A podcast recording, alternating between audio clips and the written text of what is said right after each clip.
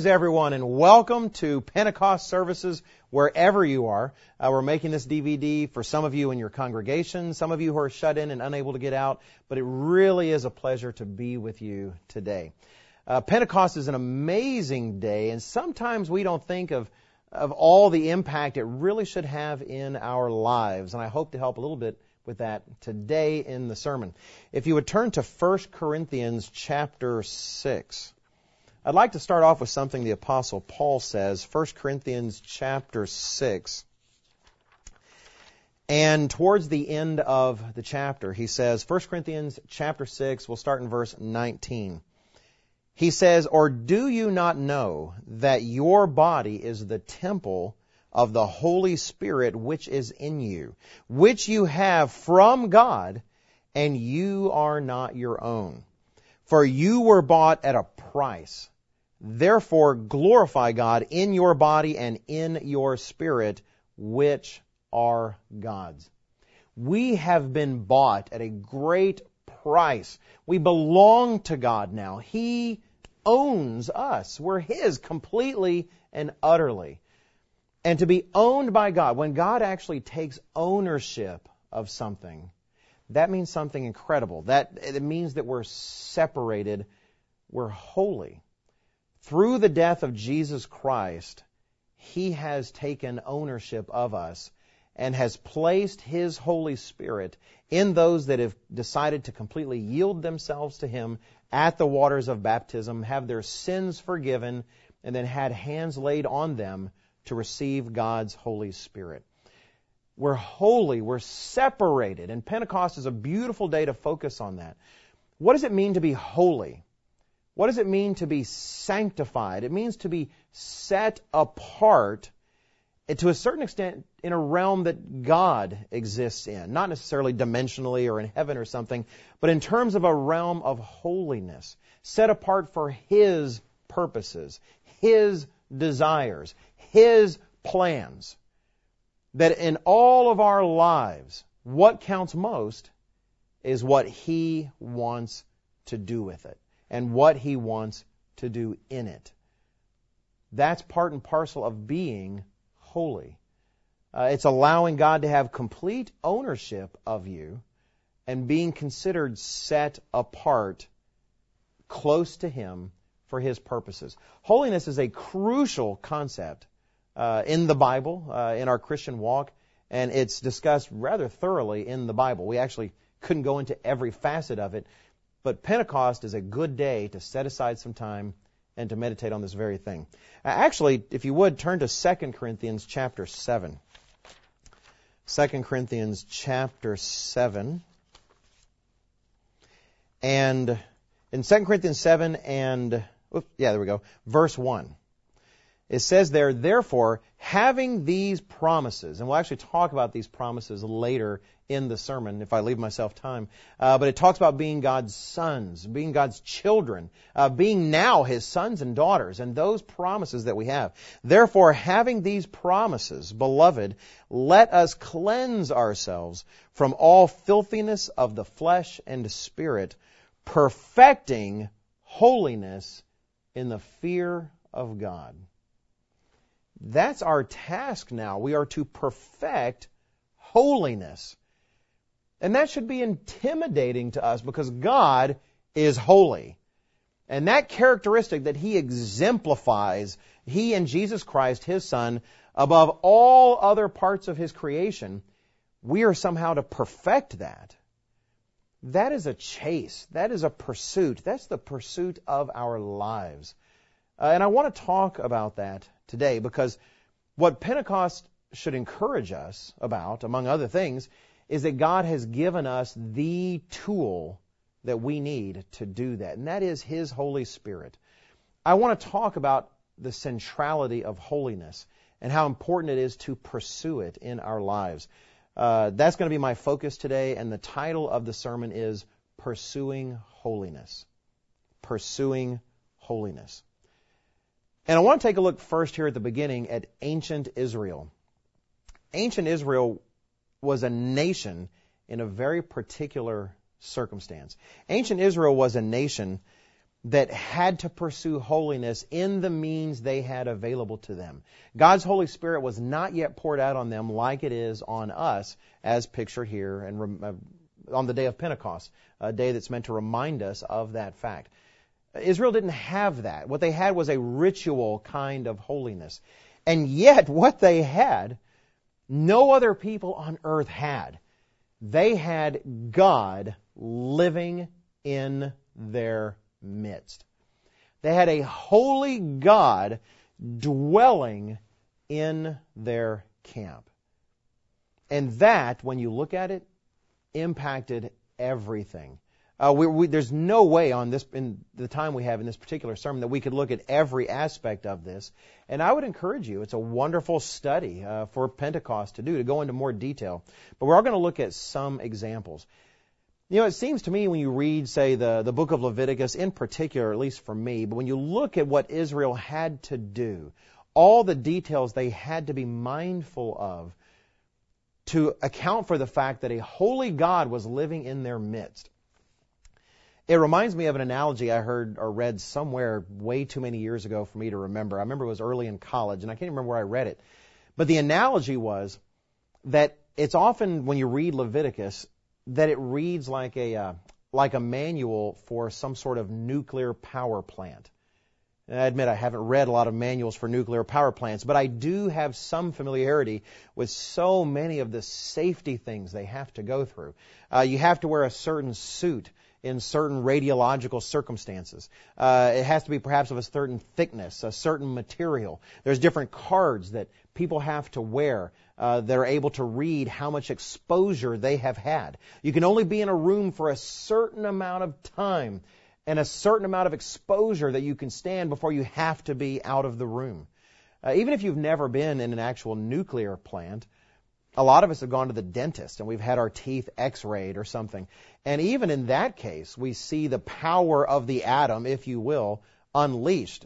I've noticed, I remember the first time it happened, it scared me a little bit. I was younger. And so we had the nurse sort of uh, position the x-ray machine at my teeth. And I had the, the film. Some of you are already saying, why did you even allow her to do that? Well, I, I do. I allow my teeth to be x-rayed.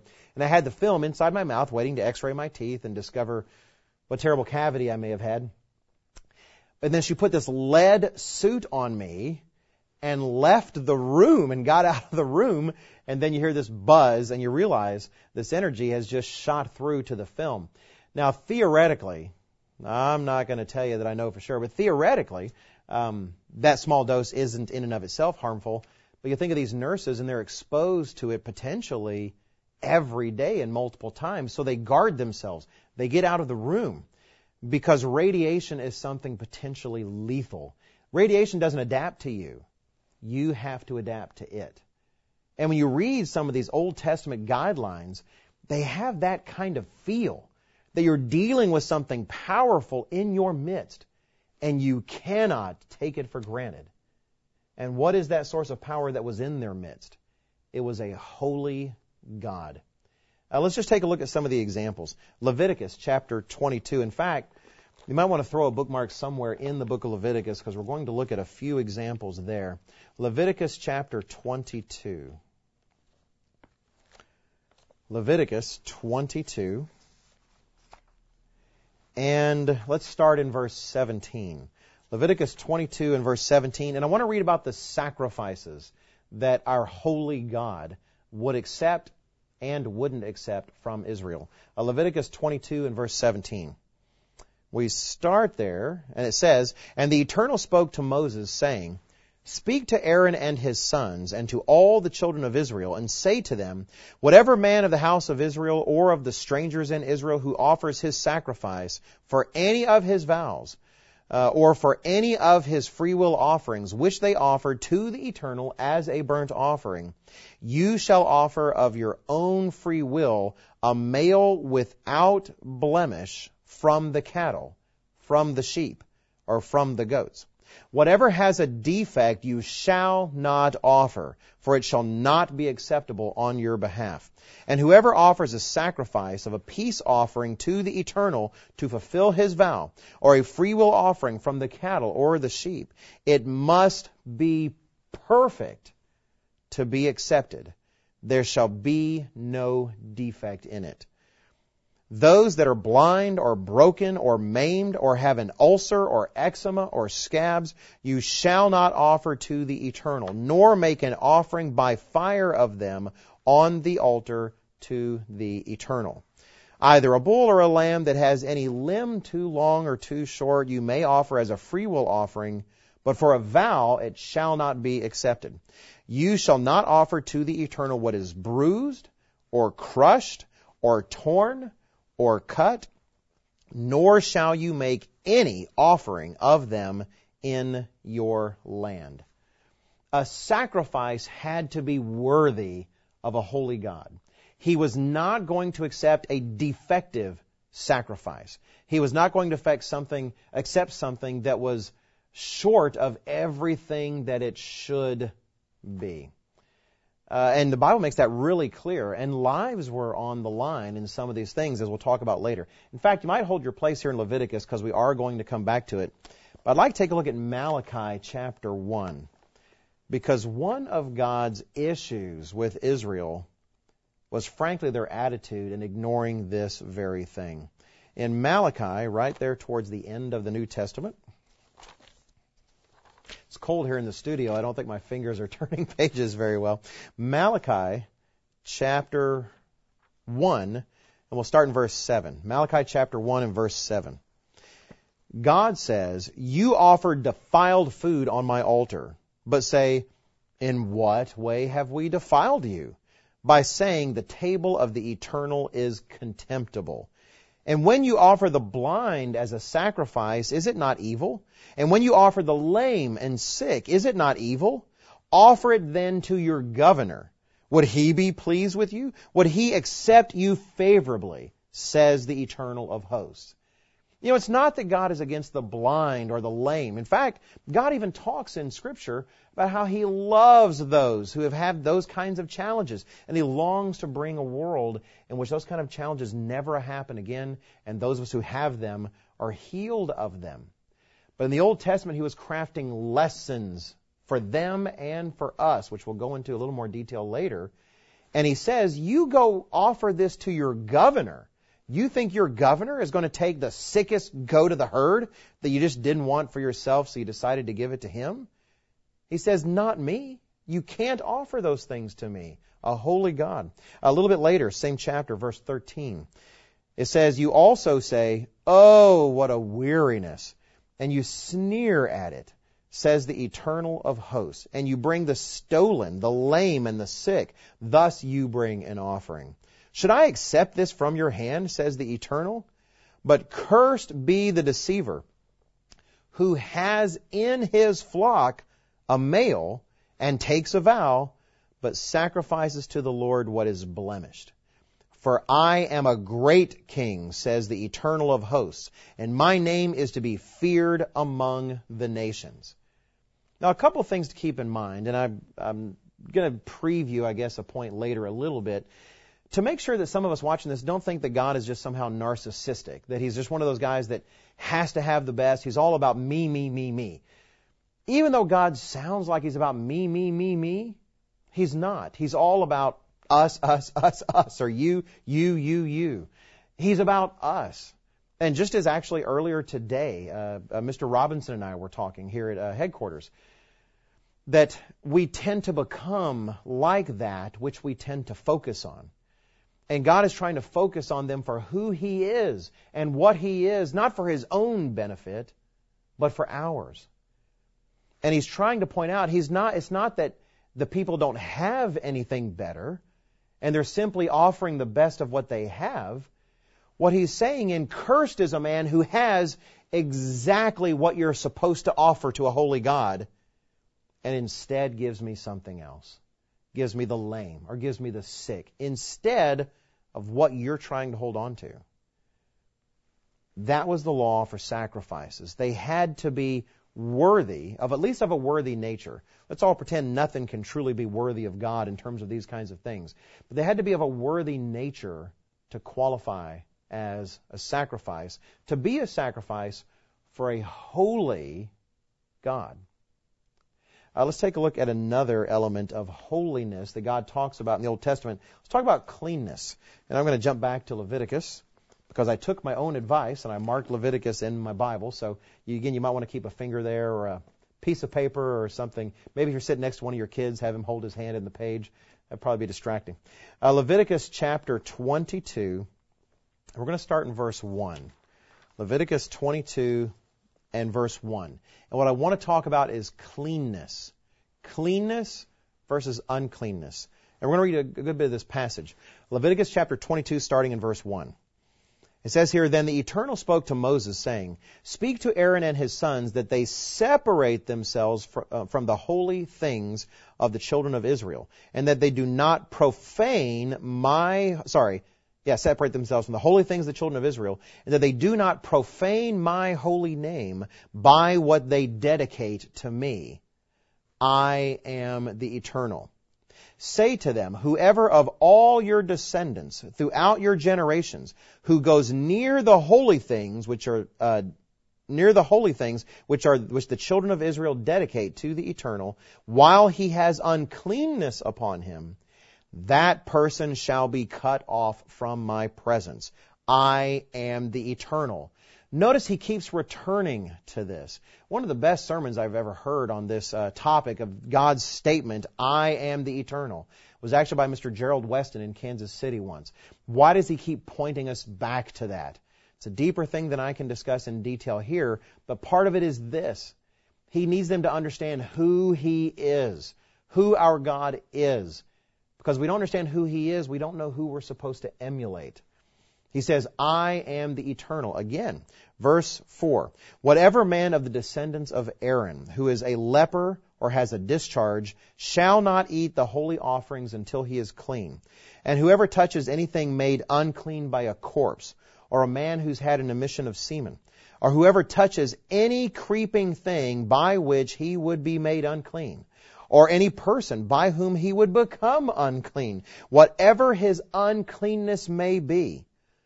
The person who has touched any such thing shall be unclean until evening, and shall not eat the holy offerings unless he washes his body with water.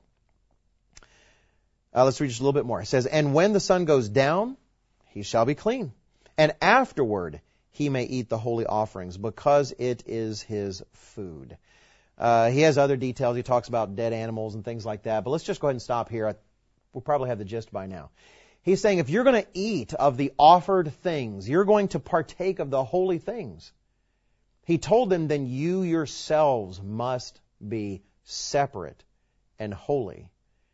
And he talks about those conditions that could change that. He talks about those conditions that could change that, and that was contact with an unclean thing.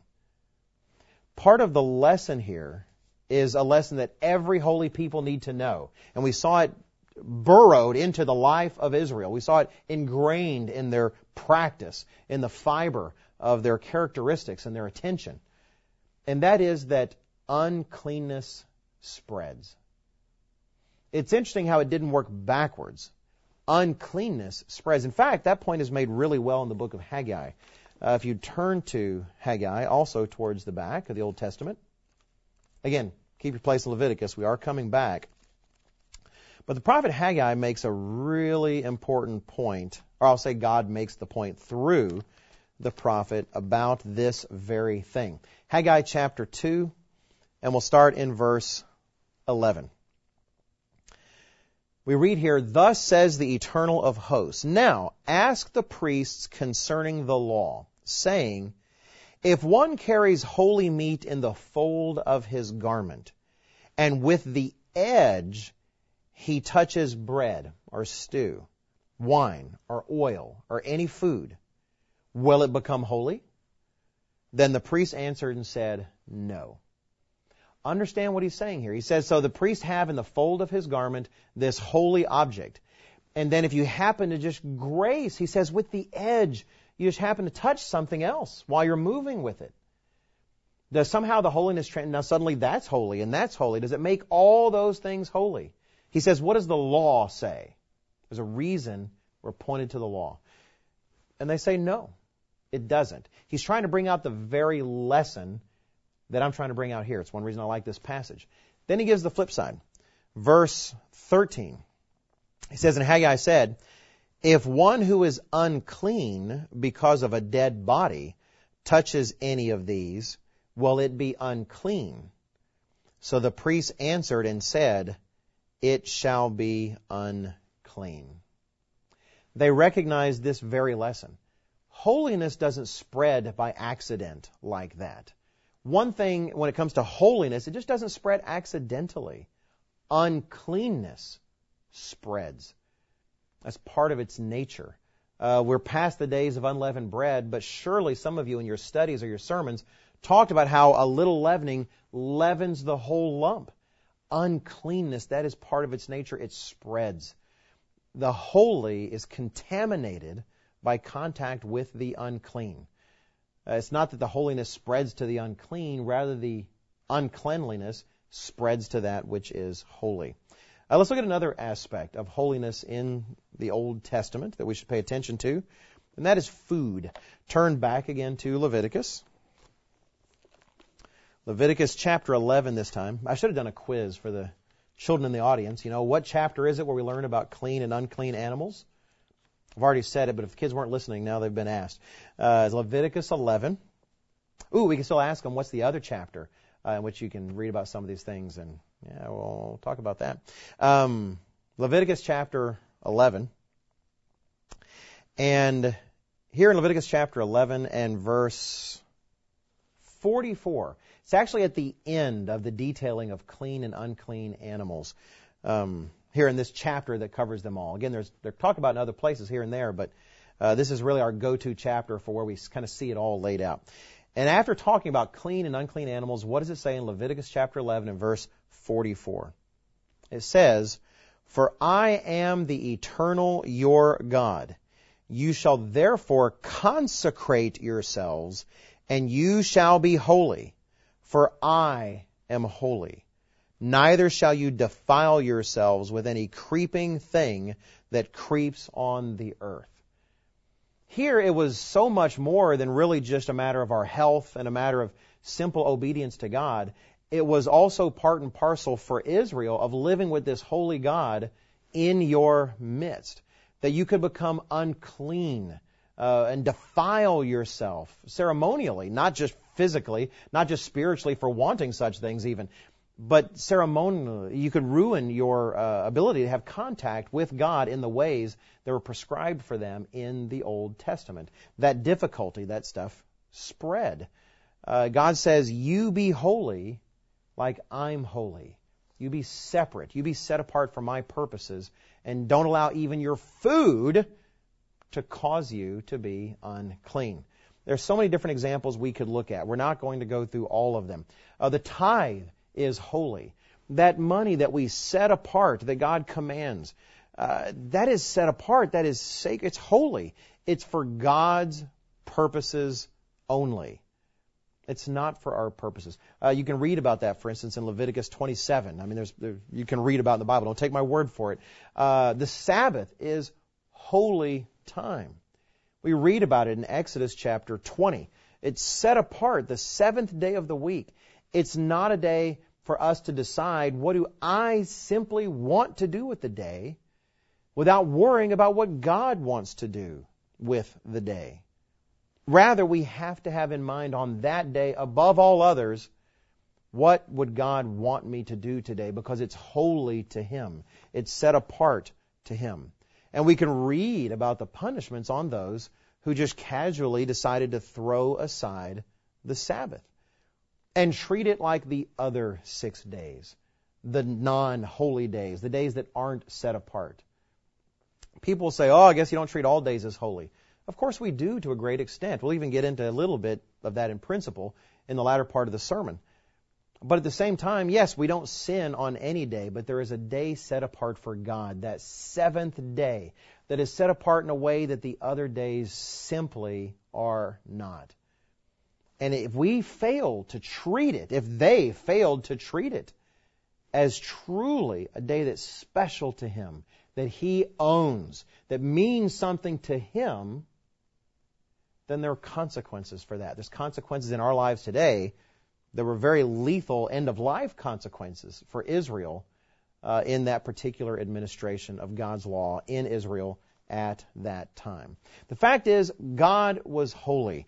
The Old Testament rings with that example, with these kinds of lessons, that God is set apart, that God is above, that God is sacred, that He is holy.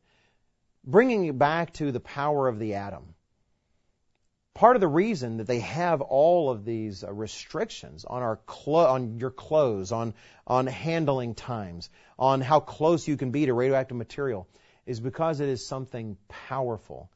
Uh, some of you might remember the tsunami that happened in Japan. Really, only a handful of years ago. It really wasn't that long ago. Uh, I should have looked up the year before I came. I think it was 2010, though I'm not completely sure. 2010 or 11. I think it was 2010. But that tsunami and part of the earthquake and all the rest, all that associated with that, damaged a nuclear power plant there in Japan. And I remember that was the news for days. What was going to happen in this nuclear power plant? The reaction was just going wild. Part of nuclear energy is you have to keep it contained and controlled. You have to keep this a, a boundary on it. Uh, you have to make sure it doesn't run out of control. And with the apparatus damaged, with all of that going on, there was this concern that it was truly going to melt down because you can't believe the heat uh, that those kinds of processes can generate. And even then, they were worried about it leaking into the water systems. In fact, I've heard tales, I couldn't tell you if they're true or not, though I think I heard them from reputable sources, that there have been evidences of that radiological contamination, even found on the coast of the United States, here and there in some of the fish, etc. The power of the atom is not something that's going to adapt to you. You have to adapt to it. And that's also the lesson about holiness in the Old Testament. God isn't adapting to us. We adapt to Him. Again, in the context of the Old Testament and the worship as it was created, as God crafted it in the Old Testament, I think one of the most powerful lessons for that, at least for me, is in Leviticus chapter 10. It's one of my favorite lessons for this particular uh, uh, this particular aspect of dealing with a holy God in your midst. It's at Leviticus chapter 10. When you read Leviticus chapter 10, you have to understand Leviticus chapter 9 uh, it actually talks about setting apart Aaron and his family. It really is actually um, uh, impressive. And boy, if you were a part of Aaron's family, I mean, that was the lineage of the high priest. Uh, the, the priest there, you really were set apart. Um, maybe that went to the heads of some. I don't really know. But being in that position, that privileged position, to be one who had to come into proximity with God on behalf of the people, also carried with it a burden. The fact is, again, you adapt to God. He doesn't adapt to you in this way. We can talk a little bit about that a little bit here at the end. But in Leviticus chapter 10, we read this story. Verse 1. It says, Nadab and Abihu, the sons of Aaron, each took his censer and put fire in it, put incense on it, and offered profane fire before the eternal which he had not commanded them. Now, sometimes I have to step back and make sure I explain this. Profane fire doesn't mean it was something disgusting.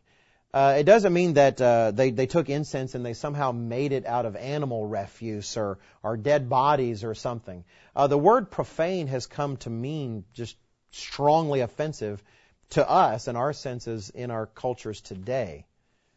But biblically, it's a different definition. Frankly, it's the right definition. Profane is that which was offensive to God. That's what should still be profane in our society, but regrettably, like all things, we're defining them in terms of us and not in terms of our Creator. Nadab and Abihu offered profane fire. What made it profane? It says here that it was that which he had not commanded them. Now, we could speculate a lot. In fact, I know a lot of good teachers in the church that probably have very firm ideas about that. But let me just keep things in generalities. What could make it profane? Was it incense offered at a time that God had not designated? Uh, had they been presumptuous and thought, well, God gave us this recipe for the incense, But boy, I think this will be better. I think this will smell sweeter. I think the people will love it. I know God said do it this way, but I really think it ought to be done this way. Regardless, the key is it wasn't what God commanded. Maybe they were simply careless. Maybe they were going to do it God's way, but they just kind of threw things in and weren't really paying attention. But the lesson was incredible. And God often tries to teach powerful lessons at the beginning uh, when He's trying to make a point. Uh, if you think about, for instance, those who lied to Peter in the book of Acts, how they died on the spot. You know, if everyone that's lied to a leader in God's church died, there wouldn't be a whole lot of people left in the world. Uh, God makes big lessons at the beginning of things. And this was the beginning of Aaron's family's priesthood. And so he tries to make a point in the most dramatic way he can. So what happens? Verse 2. So fire went out from the eternal and devoured them, and they died before the eternal. Right there on the spot. They go to offer profane fire, and miraculously fire comes out from God there at the tabernacle and consumes them on the spot. Why? Read the next passage. It says in verse 3 And Moses said to Aaron, Moses had to carry this lesson to the father of these two men. I say young men, but we'll say men. He said, This is what the Eternal spoke, saying, By those who come near me, I must be regarded as holy. And before all the people, I must be glorified. We don't have to ask ourselves what their mistake was. God makes it explicit. He says they failed to regard me as holy. And it says, so Aaron held his peace. He actually didn't, he just, he, he shut up and didn't, didn't complain about it. Because that's one of the central lessons of all of this in the Old Testament. Those who come near God have absolutely to regard Him as holy. And it's just like, again, in my mind, the power of the atom. The atom doesn't adapt to us. We have to adapt to it. And when it comes to God's holiness, he doesn't somehow reduce that for us. Rather, He expects us to adapt. Now, we know, because the Apostle Paul tells us in 1 Corinthians 1 and verse 10, that all of these things were written down as lessons for us, on whom the ends of the age are come. All these things were written for us, not so that we can build a tabernacle and start mixing incense or sacrificing animals. Um, these are meant for our lives today. They're meant to teach us lessons. And so let's consider those lessons. Let's kind of translate some of this. You know, consider Pentecost. Where does Pentecost happen? Uh, we had Passover, you know, some time back. Uh, Passover picturing Christ's sacrifice, our sins forgiven, taken away from us, so we have even the opportunity uh, to become vessels of something wonderful. We have the days of unleavened bread, which picture the only rational and truly necessary response to the act that Christ gave in his sacrifice, which is to repent, to turn away from sins and toward godliness. Uh, that's part of that lesson of the days of unleavened bread is to turn how do you respond to christ's sacrifice you turn away from sin and towards god those versions of quote unquote christianity out there that don't do the days of unleavened bread have cut off the message they think they're responding to the sacrifice of Christ, and they're not. Because you have to respond, and God tells us how to. But if that's all we had, we wouldn't be able to respond very well. Pentecost pictures the day when we have that special aid, the Holy Spirit, in accomplishing that full and complete turnaround. It's interesting. Things don't change. Jesus Christ is the same yesterday, today, and forever. It says so in Hebrews chapter 13. He expected the people to be holy, to be around him then. He expects us to be holy, to be around him today. Uh, and we need to understand that. Let's turn to uh, Matthew chapter 5. Matthew chapter 5. Consider how we start out. I know how I started out when I was baptized. Uh, the spirit is willing, but the flesh is weak, right?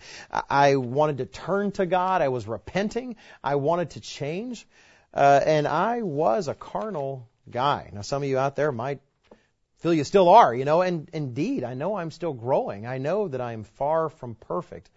I do believe I've come further along since then over the last 20 some odd years. Do I take credit for that? I give credit to Jesus Christ for anything that's worthwhile in my life. Uh, and then ask Him to help me work on the rest. But that's where we are today. You know, on the other side of Pentecost is trumpets, where we see the work being done perfected. But where are we now, today, at Pentecost? We're between the turning and the perfection. We're in the middle of the work that is being done in us. In Matthew chapter 5 and verse 48, we see that Jesus Christ is consistent. Matthew 5:48, we're told by our Savior, "Therefore you shall be perfect, just as your Father in heaven is perfect." That should be intimidating, right? Be perfect, be complete, be utterly complete, lacking nothing. That's an intimidating statement. If it's not intimidating, I guarantee you we're not thinking. That should be an intimidating statement. Now, on one hand, he's consistent. What did he say to Abraham? If you go back to Genesis, he says, Walk before me and be blameless. That's in Genesis chapter 17 and verse 1. God asks nothing of us that he didn't ask of the very Father of the faithful. Walk before me and be blameless. Now, yes, we have the forgiving sacrifice of Jesus Christ. Through that sacrifice, we have access to God's forgiveness when we stumble and when we fall and we go to Him and repent. But it doesn't change that He does expect us to get up and keep on walking, to pursue the holiness that we continue to fall short of from time to time. There are those that want to lie about that and say, well, the reason Christ said you shall be perfect is because he wants you to know you can't be perfect, so don't even try. And that's a lie. That's a lie from Satan the devil. It's at the end of a chapter that is all about doing the right thing. It's all about not doing the wrong thing, not doing sin, but doing the right thing. What person who calls himself a Christian can in sincerity of heart and right mind say that this verse, verse 48, is not about action, not about what we do, when it's preceded by an entire chapter about things we're supposed to do, a chapter that addresses actions and choices. That's ridiculous, and that is a lie of Satan the devil. When he says be perfect, he is saying, I want you to strive to be perfect. And that is part of what Pentecost is all about. It's the encouragement that we're not alone in our striving for perfection. Otherwise, we are doomed. Otherwise, we are doomed. But rather, God is in it with us because He's in us. And all those lessons of the Old Testament have their place in our lives today. Just as Paul said, there are things we learn from them. Let's consider some of them. We talked about sacrifices first. Recall he was talking about, you know, no lame, no blind, nothing like that. We'll turn to Romans chapter 12. Romans chapter 12. Right out of the gate, Romans chapter 12 and verse 1. Paul says, I beseech you, therefore, brethren, by the mercies of God, that you present your bodies a living sacrifice, holy, acceptable to God, which is your reasonable service. You present yourself as a sacrifice acceptable to God. This is the Apostle Paul. He could probably quote the book of Leviticus in his sleep. Wouldn't be surprised if he did mumble parts of the book of Leviticus in his sleep. And what he says is, you live your life as a sacrifice to God, as if you were going on the altar, as if you were an acceptable sacrifice. And he knew what that meant. That meant blameless. That meant not crippled or spotted or having a cut or a sickness. Now, of course, he's not just ta- he's not talking about physical ailments. Paul himself, we know, suffered from some kind of physical difficulty. He's talking about our spiritual condition. What kind of sacrifice are we striving to offer to God? Hopefully, we are seeking to be an acceptable sacrifice, which he simply qualifies as being a reasonable service. God says, you don't want to put any effort into it? You know, do that for your governor. Do that for your president. You know, do that for your teacher. Do that for your parents. What do you think they're going to think? He says, I'm God. The sacrifices given to me have to be holy like I'm holy. Is something we need to pursue. Now, again, that is part of the blessings of Pentecost and all the holy days. Passover, the days of unleavened bread, and Pentecost, because they picture we're not in that alone. I won't turn there for the sake of time, but I will reference it. What is Jesus Christ doing in our lives right now? What is He doing for the entire church, His bride that He looks forward to marrying uh, on that day? What is He doing now? We read about it in Ephesians chapter 5.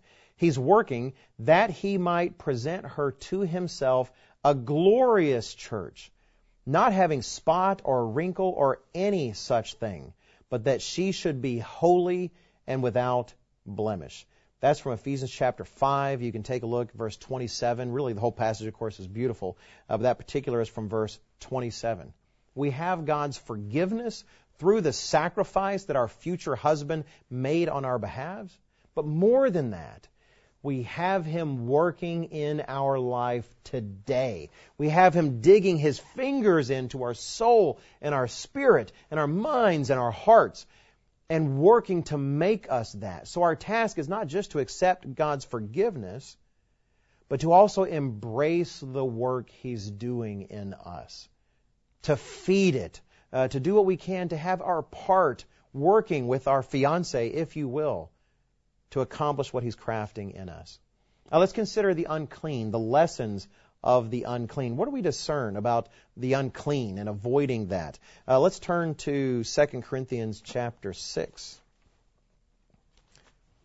2 Corinthians in chapter 6.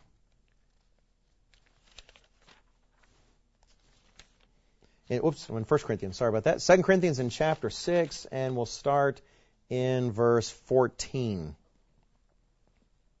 the Apostle Paul tells us, do not be unequally yoked together with unbelievers. For what fellowship has righteousness with lawlessness? And what communion has light with darkness? And what accord has Christ with Belial? Or what part has a believer with an unbeliever?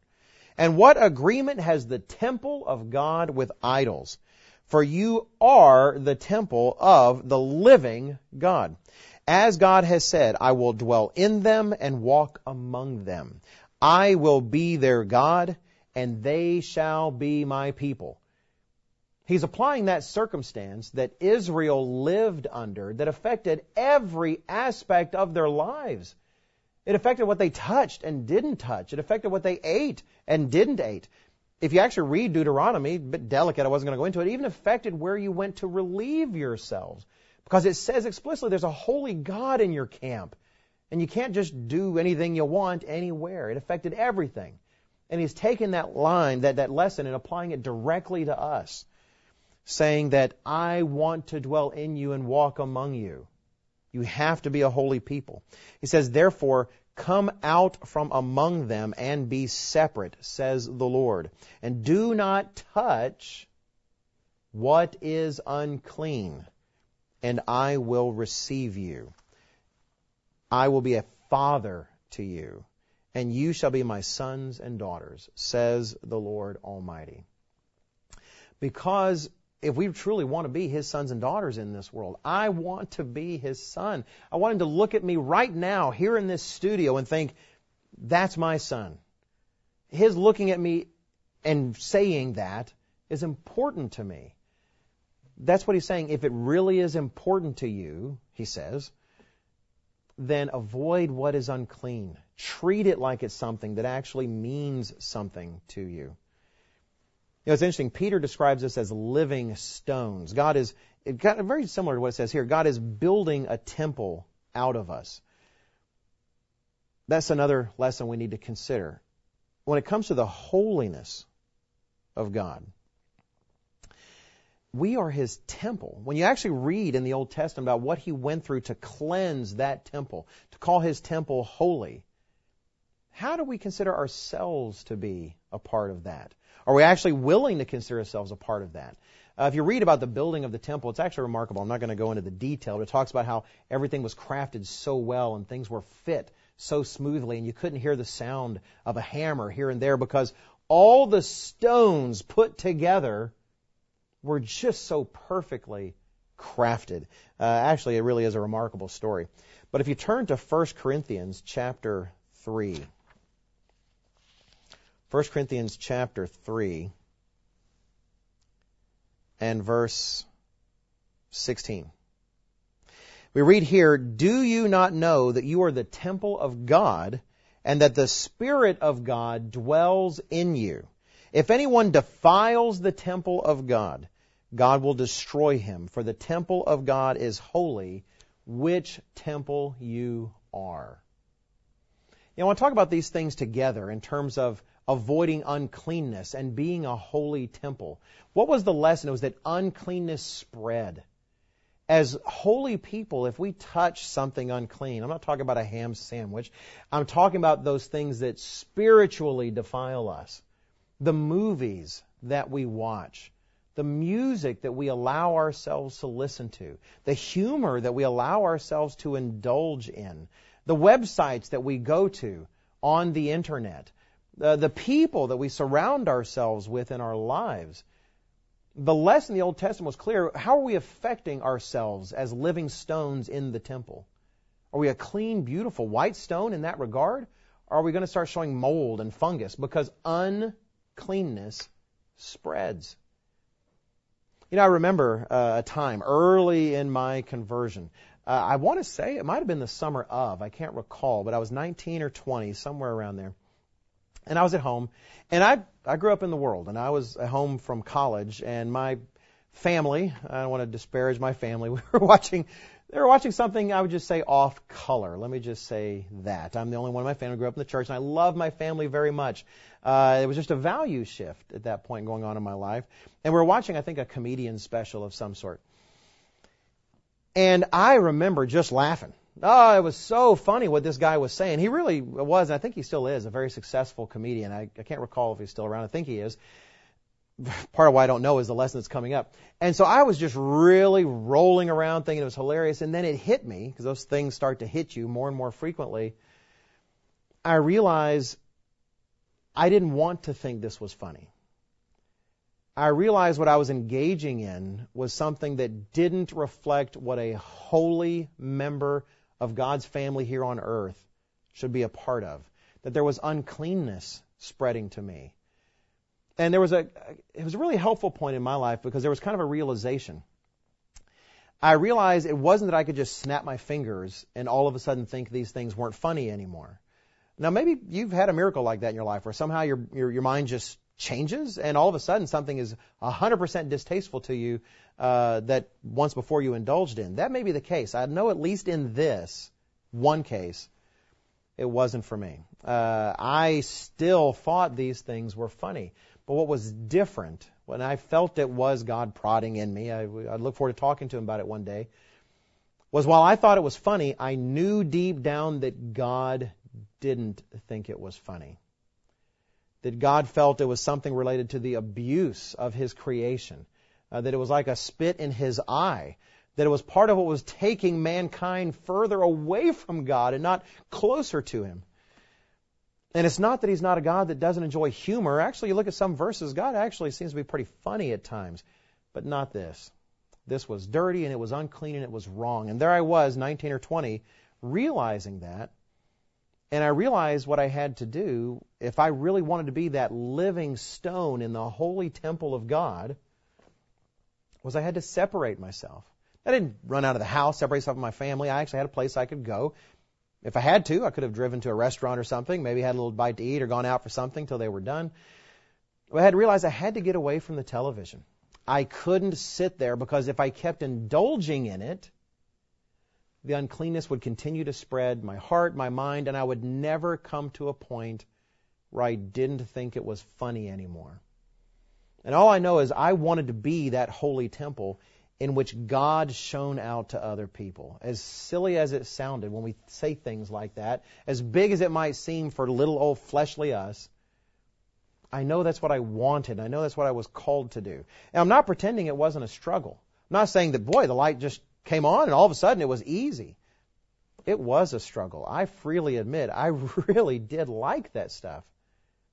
But over time, with the help of God's Spirit in me and Jesus Christ living His life in me, it did make a big difference. Now, I look forward to other things growing and changing as well in me as we're all changing. But in that one instance, I saw that. I had to separate, my, uh, separate myself from those things that were unclean. Actually, consider again the example of the temple. I know we're here in the New Testament and kind of translating these lessons, but I can't help myself. Go back, if you will, to Second Chronicles chapter 7. We have the tale of the completion of the Temple of Solomon in Second Chronicles chapter 7. And keep in mind that we're supposed to be God's holy temple now. Uh, one of my favorite descriptions of the tale is in Second Chronicles 7 after Solomon completes the dedication. What does that mean, to complete the dedication? That means it was the moment the temple was holy and given to God as completely His, set apart for His purposes uniquely. And God does. God takes ownership and makes it holy, and we see that happen in 2 Chronicles 7 and verse 1. It says, When Solomon had finished praying, fire came down from heaven and consumed the burnt offering and the sacrifices. Notice the priest did not have to go burn them. God took ownership and he burned those sacrifices. He was making a statement. This place is now holy. This place is mine. And it says, and the glory of the eternal filled the temple. In fact, verse 2, it says, and the priest could not enter the house of the eternal because the glory of the eternal had filled the eternal's house. So here you have the temple, and God's glory just fills it to the point that it says the priest couldn't actually go in. There was no room where they could stand and be within the temple because every square inch, every square centimeter of the ground had the presence of the holy eternal God within that. And again, that translates. If I'm the temple of the living God, if I'm a part of that, is there some corner or closet of my life I just want to reserve to myself?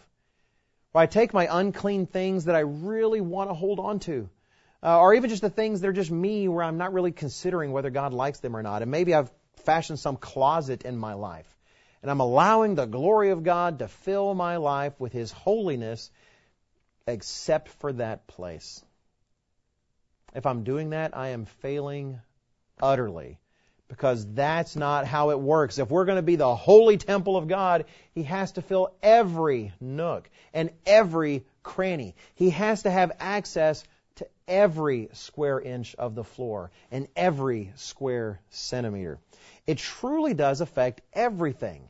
If we're going to pursue holiness, we have to be all in. There's not an element of our lives, there's not a choice in our lives where we're allowed to just simply ignore God's concerns or God's law or Jesus Christ's example, teaching, and way of life. In fact, uh, turn to uh, Colossians chapter, yeah, Colossians chapter 3. Building on that example there with the temple, Colossians chapter 3.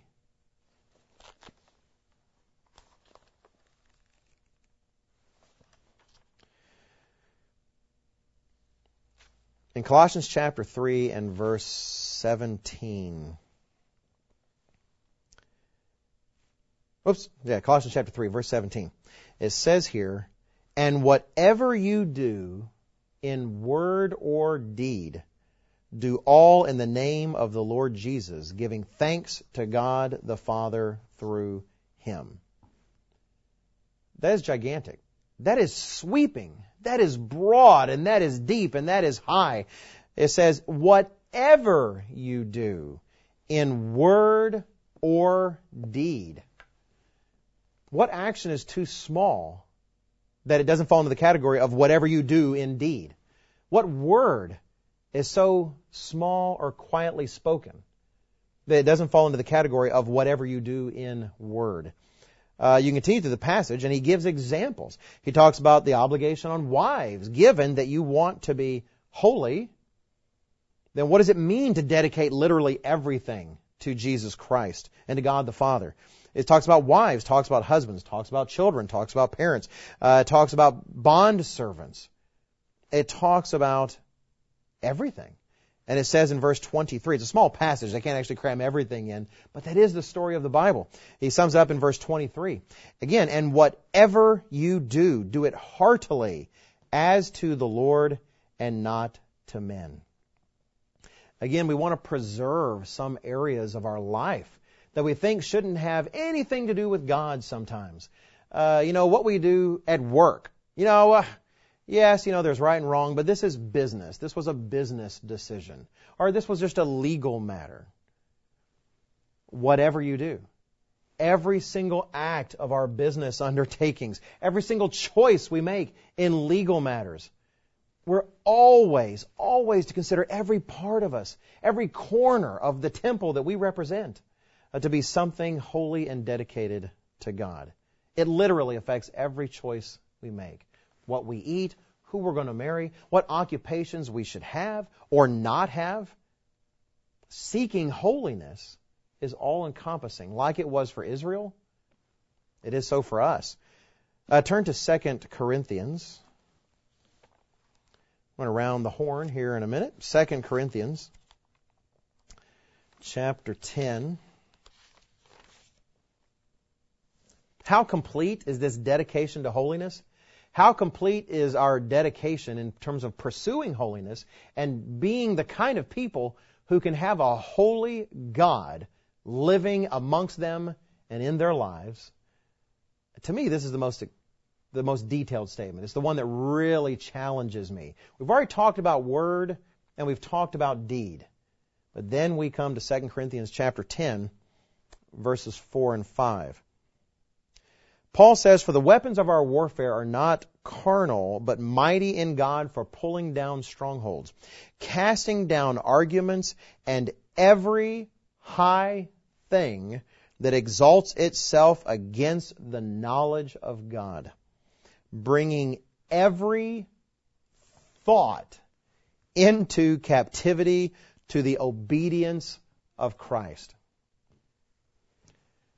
That is gigantic. It's not just word, it's not just deed, it's our every thought. Our every thought is to keep in mind that we are to be a holy people set apart for a holy God. That's not something small. That's something huge. Again, those who say Christianity somehow isn't about action cannot defend that truly in the light of verses that say being a Christian affects even your thoughts. That even our thoughts we have to consider as a sacrifice to God. Something we want to be blameless and something we want to be pure. And don't get me wrong, I agree. That's intimidating. But it's a challenge He's willing to help us with. I'll make sure that we make that point very clear at the very end. But let me consider one more thing. You know, there's verses that, that use various words. I've, let me just give you some references without turning there for the sake of time. I'll tell you what they say.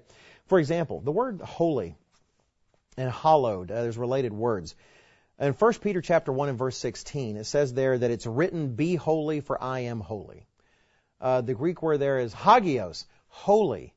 Uh, it says, Be you holy, for I am holy. Hagios. All right, keep that in mind. In Matthew chapter 6 and verse 9, uh, we have what is often called the Lord's Prayer, but it's Jesus Christ's example prayer, where he says to God, Hallowed be your name. You know, the word there, hallowed, is hagiadzo. Uh, very much related in terms of making something holy, considering something holy, uh, hallowing something, making it holy. Now, why do I say that? Why do I bring up the Greek word in this, especially uh, if I was going to bounce around in terms of how to say it earlier. Because I learned something that fascinated me, and I, I should have known it uh, before I read it up, and yet it just impacted me when I did.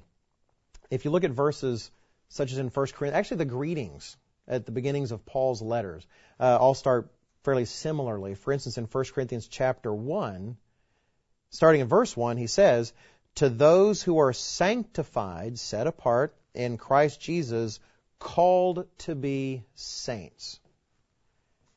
Now consider the word saints. And you can go to an interlinear and take a look. Uh, what is the word there being translated saints? It's hagios again. It's the very same word that God applies to Himself. It's the very same word related to how we hallow God's name. Saints is very intimately related with holiness. It's the same word in the Greek. God actually, when He calls us saints, when He calls you a saint, when He calls me a saint, He is taking a description that applies to Him in a beautiful and pure and full and perfect way. And He's applying it to us. He's calling us the holy ones, the sanctified ones, the set apart ones, the saints. I don't know about you, that feels like a burden. But it's a wonderful burden to bear. You know, if you look in the Old Testament, the Israelites were learning to live with a holy God in their midst. And that's what we're here to do. To learn how to live with a holy God in our midst. But there's something very different about us that the Israelites did not have. Because he's living more than in our midst. If you look at the lesson of Passover, Jesus Christ sacrificed his life for us. Uh, we observed it just a few weeks ago, right? Pentecost. Passover, he sacrificed his life for us. We were full of our sins and our uncleanness. We were distant from God with a gap we could not cross. And so Jesus Christ made sure that gap was crossed by paying his life. The only payment that was big enough and full enough, the life of the Son of God, to remove our sins from us so that we could cross the gap and be able to approach God. The days of unleavened bread, we respond to that. We recognize that which is righteous and that which is unrighteous, that which is clean and that which is unclean, that which is holy and that which is unholy, and we turn from one to the other. It is the only biblical, frankly logical response to the sacrifice of Jesus Christ. But then when we look at that which is holy, and we look at that which is clean, and we look at that which is pure, and we look at that that God longs for us to want, it can seem intimidating. Just because we were baptized, we weren't made perfect all of a sudden. I mean, it was a new man that came out of the water in terms of that relationship with God, and yet habits are still there.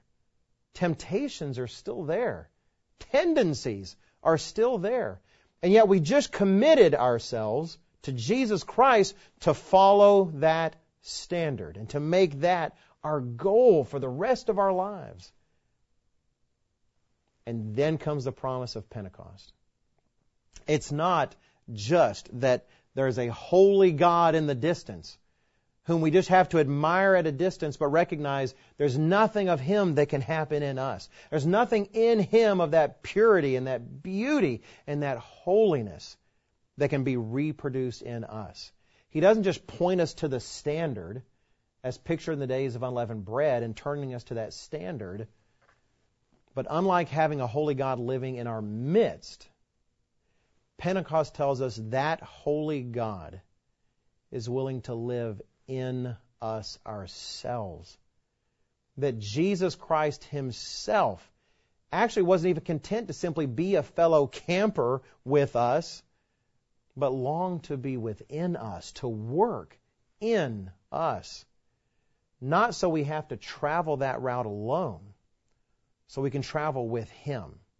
His arm around our shoulder, His encouragement, because while we're pursuing holiness and hopefully running after it with everything we have, seeking to avoid the unclean, seeking righteousness and purity and goodness and the things that God truly is, as we run after that with all of our hearts and all of our souls, we have someone running right alongside us our elder brother, Jesus Christ. Holiness is one of the most important things we can actually meditate on on the day of Pentecost. But it can become frustrating unless we remember that fundamental truth that this day pictures. Yes, we are to pursue holiness, but we have the greatest help conceivable, not simply helping us, but living and working inside of us to transform us and to finish that work along with us.